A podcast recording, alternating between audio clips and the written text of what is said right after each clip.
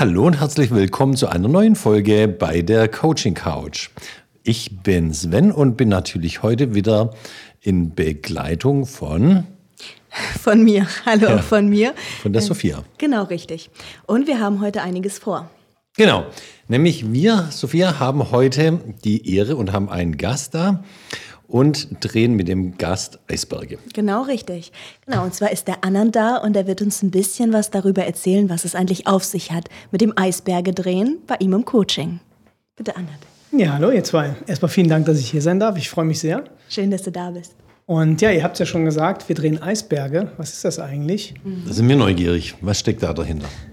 Also ist eigentlich ja ein ziemlich ungewöhnlicher Name für eine Unternehmung, aber das ist tatsächlich der Name unserer Firma von der Marilyn und mir. Wir beide haben das Unternehmen gegründet vor zwei Jahren und haben uns da eigentlich eines ähm, ja, Modells bedient, das relativ geläufig ist. Mhm. Eisberge kennt man von Freud, kennt man äh, vielfach auch aus der Kommunikation, sachliche, emotionale Ebene und so weiter. Genau richtig. Auch von C.G. Jung kennt man das ja mit dem psychodynamischen Modell.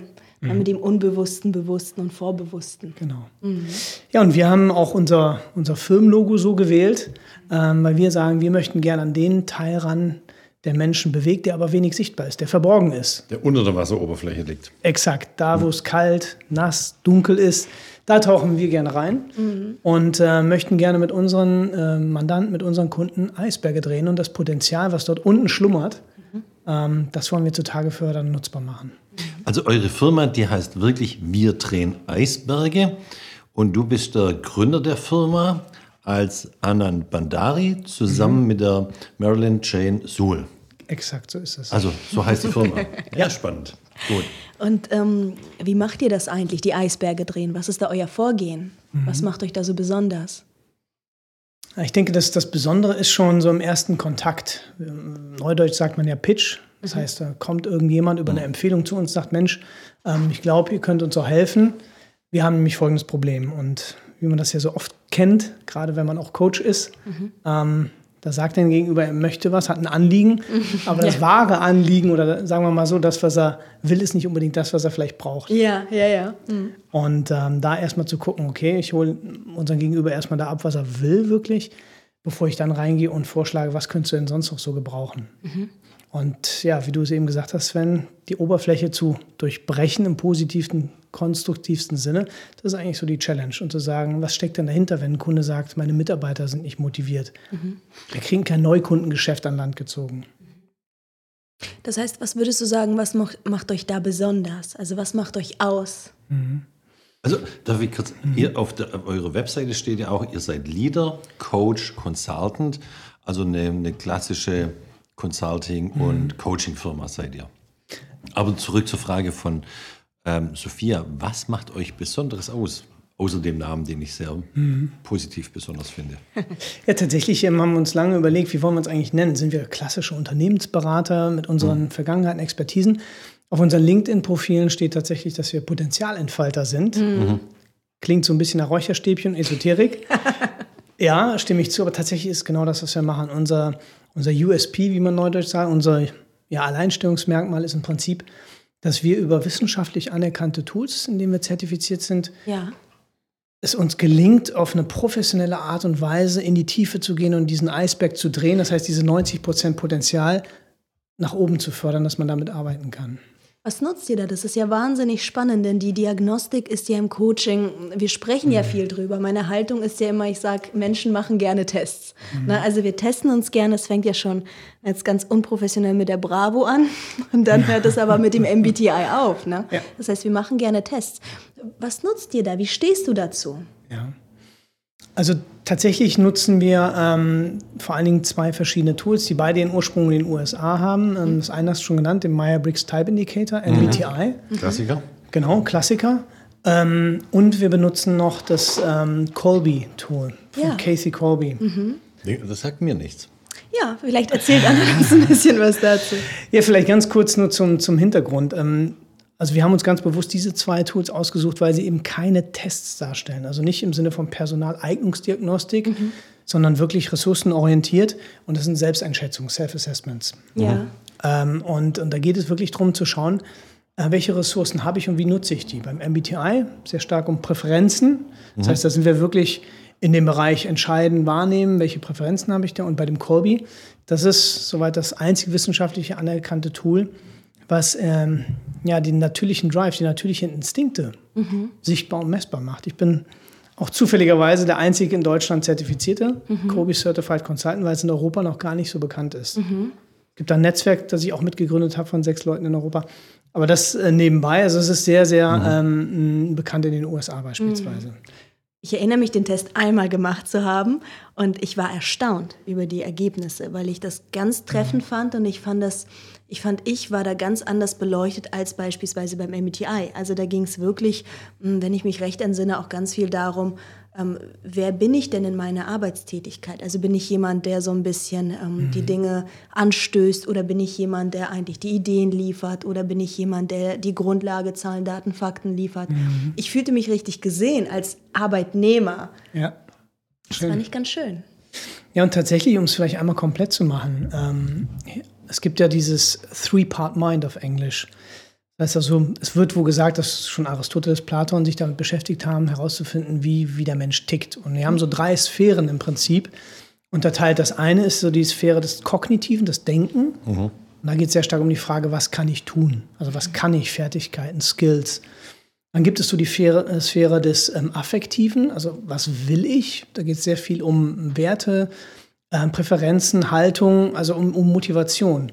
Und dann gibt es einen Bereich, und das ist der nach meiner Erfahrung, auch nach dem, was ich bisher gelesen, gelernt habe, der ist noch am wenigsten beleuchtet. Und da geht es nicht um die Frage, was kann ich tun, was will ich tun, sondern was werde ich tun. Mhm. Und zwar immer, wenn ich frei bin in der Wahl meiner Mittel und wenn ich strebe, das, das heißt eine Herausforderung, ein Problem angehe. Ja. Und das misst der Colby der wird dir sagen, also insofern hat er einen prädiktiven äh, Charakter, dass er vorhersagt, wie sich Menschen in gewissen Situationen verhalten. Mhm. Und das ist natürlich mega spannend, weil das ein Bereich ist, der uns so unbewusst ist, ähm, dass es ein absoluter Mehrwert für, für Einzelmenschen ist, aber auch für Teams, für Organisationen, das ins Bewusstsein zu fördern über ein wissenschaftlich anerkanntes Tool, das absolut ressourcenorientiert ist. Mhm. Und auch in der professionellen Sprache. Also keiner muss da einen Seelenstriptease machen oder sowas. Das heißt, Anand, du hast ja sehr viel Wissen zur Diagnostik, zu verschiedenen ähm, Persönlichkeits, ähm, ja, Hinterfragungstools in Anführungsstrichen. Was würdest du einem Coach raten, der jetzt anfängt, ähm, ins Coaching zu gehen und gerne ein Instrument an seiner Seite hätte, um seine Coaches da zu unterstützen? Worauf muss er achten? Mhm. Die Frage finde ich sehr spannend, weil ich mir die selber auch gestellt habe damals. Und das Allerwichtigste ist, erstmal, dass du dir ein Tool aussuchst, was gut zu dir passt, zu deiner Philosophie, zu deiner Wertvorstellung auch. Ah, mhm. Weil die Tools, die, ähm, die wir anbieten, das sind alles ressourcenorientierte Tools, also nicht defizitorientiert im Sinne mhm. von, da bist du stark, da bist du schwach, den mhm. Job kannst du machen und mhm. den nicht, sondern das sind alles wirklich ähm, ja, konstruktive Tools, die auf die Ressourcen hinweisen. Und was du damit dann auch machst und wie, das ist eine andere Sache. Der zweite Punkt ist, ähm, dass es alles Tools sind, die einen Beginn markieren. Ähm, also MBTI basierend auf Carl Gustav Jungs äh, Typologisierung ist der Beginn einer Reise. Das heißt, du bist nicht fertig, wenn du dein mhm. Ergebnis hast von deiner Selbsteinschätzung, sondern beginnt das erst, das dass du anfängst mit den Ressourcen zu arbeiten. Und da kommt dann auch natürlich der Coach, die Beratung, äh, die Prozessbegleitung ins Spiel. Der dritte Punkt ist, dass es kein Test ist. Mhm. Also wo Test im Englischen ist was anderes oder im Amerikanischen als im Deutschen. Im Deutschen ist es eher so, bestanden, nicht bestanden, durchgefallen, gute Note, schlechte, richtig, falsch, gibt es da nicht, weil es Selbsteinschätzungen sind. Mhm. Das finde ich ganz wichtig, dass auch diejenigen, die dann damit arbeiten, das annehmen können. Mhm.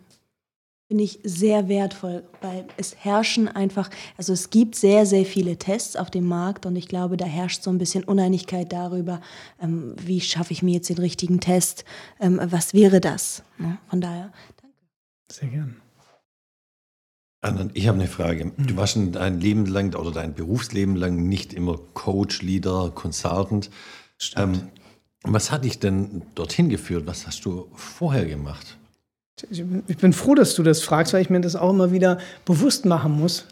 Ähm, tatsächlich habe ich so eine ganz klassische BWLer-Karriere okay. hinter mir. Mhm. Wirklich mal, weil ich ehrlicherweise nicht wusste, was ich machen sollte nach dem Abitur, nach der Bundeswehr, habe ich BWL studiert an der schönen Universität Mannheim und ähm, habe dann immer das Ziel gehabt, CEO zu werden. Mhm. Und in meiner jüngsten und letzten Anstellung war ich dann wirklich ähm, auch kurz davor ähm, und bin dann rausgegangen, Mhm. Raus aus diesem ganzen Konzernumfeld, aus diesem ganzen Karrierebewusstsein, weil ich meine wahre Leidenschaft entdeckt habe und das ist, Menschen zu entwickeln, Menschen zu ihren Stärken zu führen. Wie, wie groß war die Firma?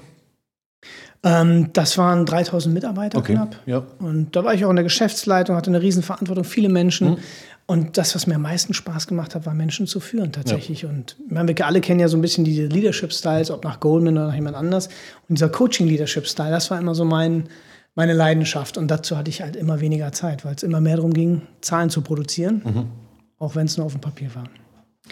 Was meinst du, was war deine größte Herausforderung auf dem Weg, tatsächlich dann auch Vollzeit, hauptberuflich Coach zu werden? Das ist ja etwas, was viele umtreibt, diesen Sprung zu schaffen, ähm, diesem Wunsch zu folgen. Was war deine mhm. größte Herausforderung dahin? Das klingt immer so banal loszulassen. Mhm. Und zwar im ersten Moment damals vermeintlich die Führung aus der Hand zu geben. Mhm. Weil ich war es gewohnt, das, das hört sich total bescheuert an, aber dieses Eckbüro zu haben mit damals auch Vorzimmerassistenz, mhm. äh, morgens da durchzugehen, alle zu begrüßen, natürlich vor Pandemie, ähm, und das auf einmal nicht mehr zu haben. Mhm. Und äh, du hast vorhin noch Karl Gustav Jung erwähnt, ähm, so die innere Reise. Das war loslassen und sich auf diese innere Reise zu begeben. Das war die größte Challenge. Und es war auch nicht leicht, muss ich echt zugeben. Ich sage eine Frage. Das ist ja ein Prozess immer. Es ist nie irgendwie, dass man morgens aufwacht und sich dann irgendwie denkt, ich mache jetzt was anderes. Ähm, wie lange hat denn der Prozess gedauert? Wann hast du das erste Mal gemerkt, du bist zwar von deinem, von deinem Ziel hier, CEO von einer großen Firma zu werden, gar nicht mehr so weit entfernt. Du hast die Karriere äh, leider gut erklommen. Aber wann kam das irgendwo, wo du gesagt hast, nee, das ist nicht das, was die Erfüllung bringt. Ich möchte da wieder loslassen und was anderes angehen. Vielleicht so ein Schlüsselmoment, meinst ja. du? Also ja, etwas, wo man oder wo, wo es erstmal so das nach oben gepoppt ist, über die Oberfläche. Hm. Du meinst, aus dem, diesem alten Karriereweg rauszugehen? Ja, genau. Na, ich, ich habe dieses Talent, immer wieder gegen Wände anzulaufen, mich mhm. zu schütteln und nochmal und nochmal, bis es wirklich so weh tut, dass es nicht mehr bis geht. Bis die Wand durch ist, super. Ja, die Wand ist, nee, die Wand ist, ist stehen geblieben, nur ich hatte dann irgendwann so viele Bäume, dass ich ja. gesagt habe, ich kann nicht mehr, ich muss raus. Ja. Also es ging dann wirklich auch über das Körperliche. Ich war einfach so erschöpft, okay. ähm, dass ich gesagt habe, ich, ich kann das und will das auch nicht mehr. Mhm. Und dann ist es ja oftmals so, dass viele Sachen auch zusammenkommen. Mein Umfeld hat sich auch viel äh, ähm, verändert und mir wurde dann auch, sage ich mal, äh, das Feedback gegeben, hey, du bist, du wärst so ein guter Coach, mhm. wie es ja bei vielen ist. Ja. Ihr hattet ja auch die Tanja da, ich glaube, bei ihr war es ja auch ähnlich.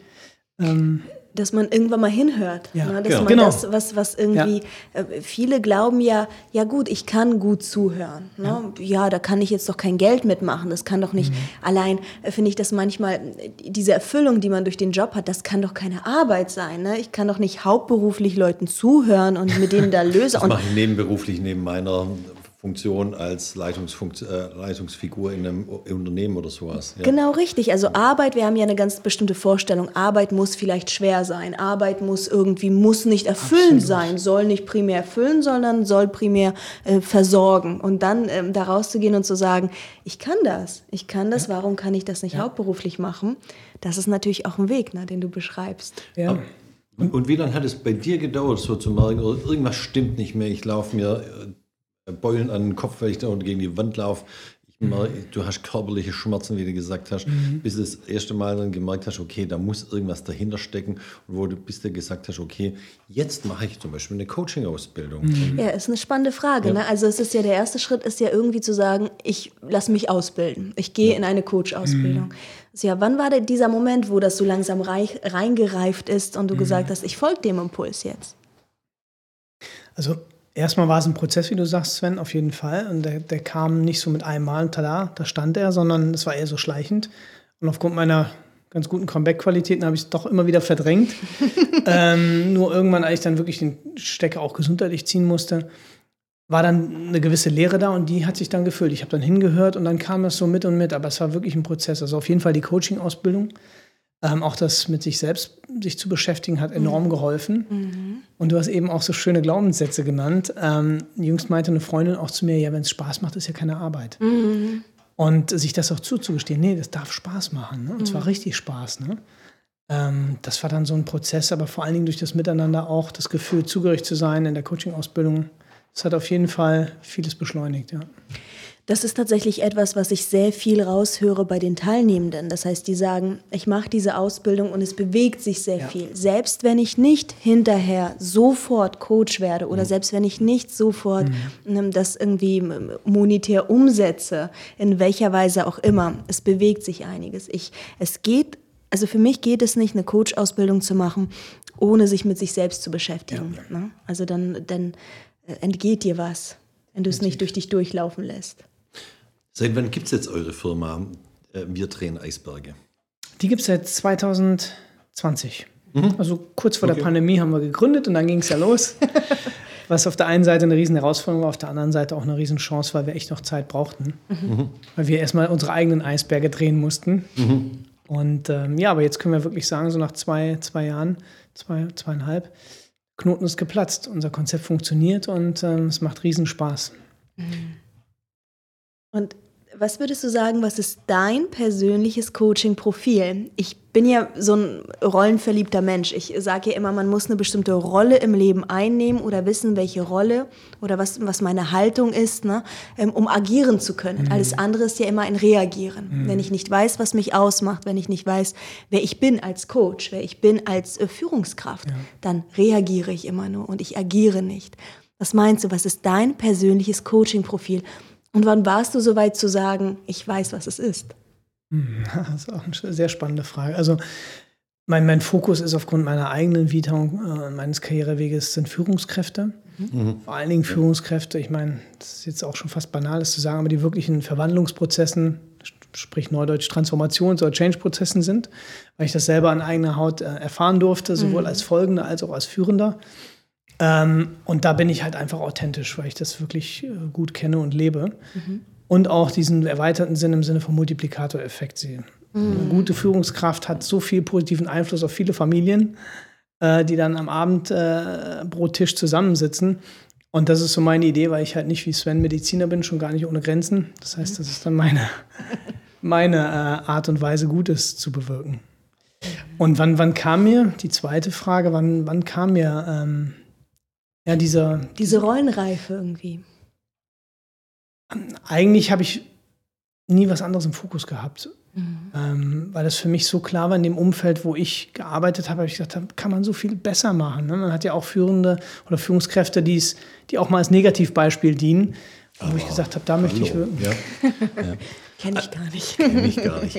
Also Führungskräfte sind ja als Coaches total spannend.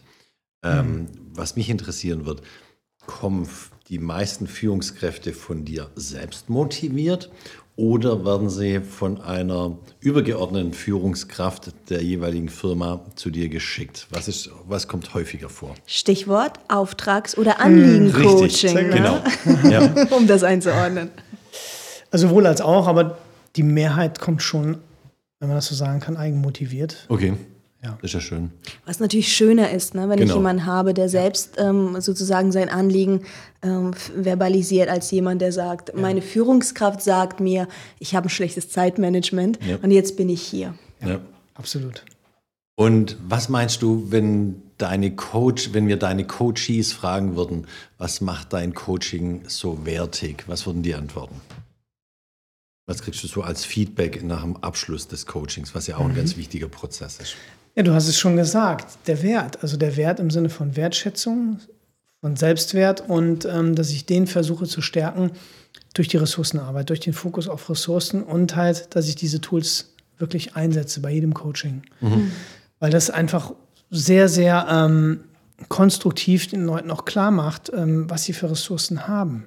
Das Irrsinnige bei Talenten ist ja, sie wissen gar nicht, dass sie Talent haben. Wenn du einen Top-Vertriebler fragst, wie machst du das? Sagt er, ich rufe beim Kunden an, wir haben zwei Gespräche und dann unterschreibt er halt. Dass mhm. es ein Talent ist, ne? Also genau. ich mache das und ich habe es immer gemacht und es ist mir immer leicht gefallen. Exakt. Warum ist das ein Talent? Also die Leute äh, geraten dann ja oft in, diesen, in dieses Hochstapler-Syndrom, dass sie sagen, oh, mir fällt das jetzt so leicht, ich kann es mhm. ja gar nicht richtig machen oder es ist ja nichts, wofür ich mich rühmen müsste.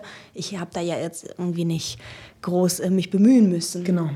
Das ist ja mehr das Tiefsta Tiefstapler-Syndrom. Nee, Hochstapler. Ja. Ich bin der Hochstapler, ja, Imposter-Syndrom. Okay, okay. Mhm. Ja.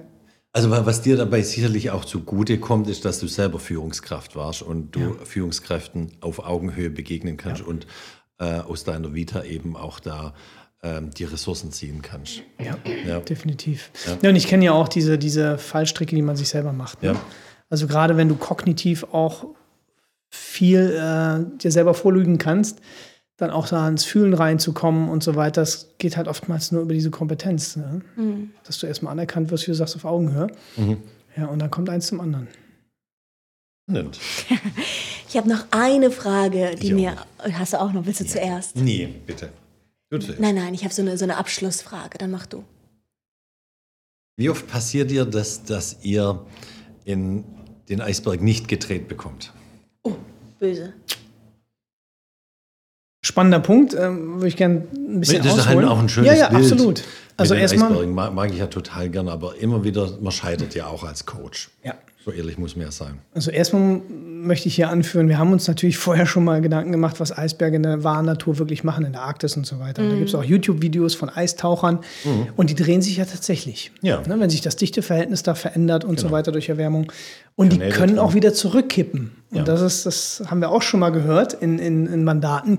Ja, der kippt auch eh wieder zurück. Aber das ist ja mega spannend, dass das Bild so tief geht. Also auch, also das ähm, beeindruckt mich gerade wirklich stark. Ja.